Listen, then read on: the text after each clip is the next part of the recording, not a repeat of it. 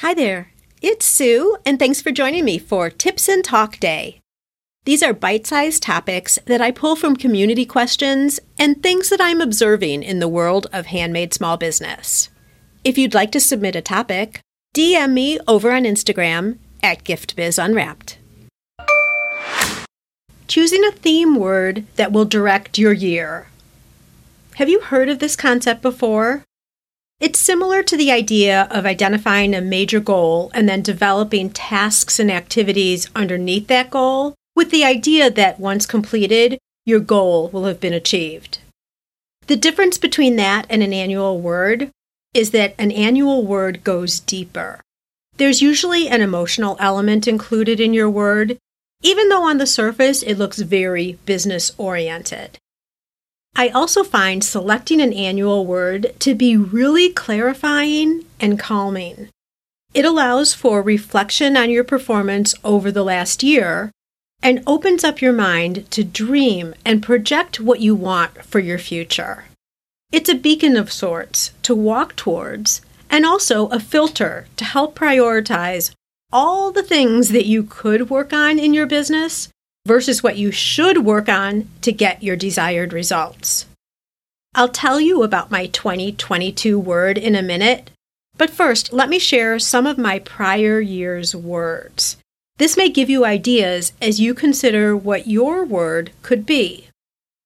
Way back in 2018, my word was growth.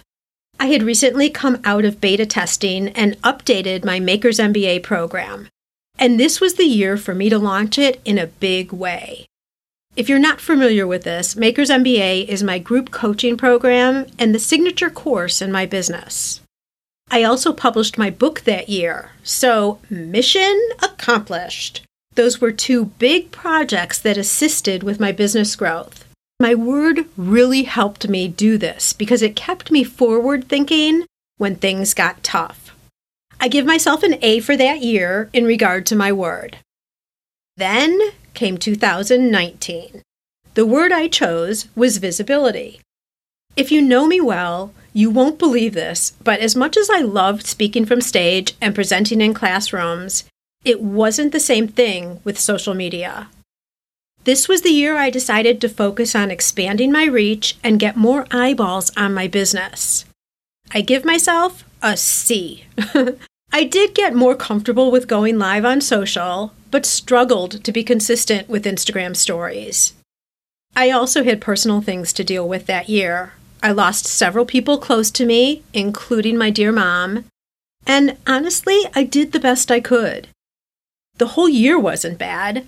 I was on the midday news in Chicago, which was a big deal, and written up in a couple of trade journals, but I didn't achieve all that I wanted. And guess what? That's okay. And I'll say the same thing for you. A goal, or in this case, my word for 2019, is something to strive for a compass to navigate your efforts. And sometimes you go off path. Life happens and the plan has to change. Therefore, the results change too. But a new year presents new opportunity, right? So, the next year just happened to be 2020, and we all have stories to tell about our plans for that year. Once it became clear the impact that the pandemic was having on our world, I switched my annual word to be support. I saw in our gift biz community that there was a lot of fear and uncertainty out there, not only with the virus, but also the focus on serious racial issues. None of us knew where this year would lead, but one thing I knew for certain there is strength in community.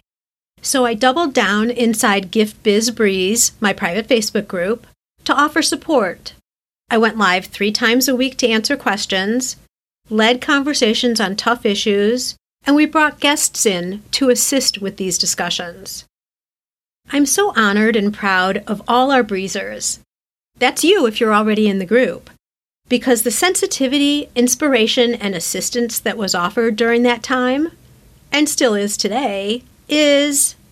I almost don't even have a word for the bonds being created there. It warms my heart beyond measure seeing all the beautiful interactions happening there. So, I'll say my word support for 2020 was a success. Next up, 2021. I decided I could do better with visibility, so that word got a repeat. Trade shows started to open up again, which presented speaking and teaching opportunities. Plus, I made time to plan and reach out for publicity in print. Key learning here you don't have to wait for them to come to you.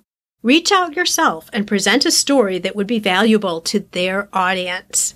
I talk about this in more detail with Amanda in episodes 201 and 289 if you want to unpack that a little bit more. Anyway, all of this worked out beautifully, so I'm pleased with my performance against my visibility word. Now, on to this year, 2022. My word is definitely going to need a little bit of explaining. The word is letting go. And no, I'm not letting go of my business or letting go of the results I plan to achieve. But I am letting go of things I can't control. I'm going to be vulnerable and I'll give you a peek inside my heart here and tell you the main reason for this word. I attach so much ownership to other people's results that it hurts me really deeply when actions don't happen. The silly thing about this is that I can't take those actions for other people. I can only provide opportunities and training and point people in the right direction on how to take advantage of the helpful courses or tools that I create and offer. I've recognized for some time now that I invest too much of myself in things that I can't control. Let me bring this around to something that may make more sense and is more relatable to you. In your handmade business, you obviously create your products, so you control the quality, characteristics, and visual appeal of your packaging. You also control the pricing and the marketing side, in other words, where people will see your creations and have the opportunity to buy. Places like your website, your presence at face to face shows, or pursuing wholesale. What you can't directly control is whether people will buy and or use the product in its intended way. This is where I get caught up. When I open up Maker's MBA each year, I'm very focused on how many students enroll. There are always a few who I've had conversations with who've told me how much they want their business to succeed. But then, when it's time to enroll, they don't. Then others surprise me and sign up when I wasn't expecting it. I'm filled with joy when I see who does join the class. Some are expected and some aren't. But it's an emotional roller coaster. After that, I'm super invested to ensure that every single student sees results. But I can't control that. And I keep trying. I can't make people do the work. And in your case, you can't make people buy your product. But what we can do is observe, revise, and adjust to make everything we put out the best that it can be. The key is for me to remember that I have the ability to affect someone's result only so far. Some portion of their success is entirely up to them. I need to let it go from an emotional end and focus on what I can affect, not what I can't.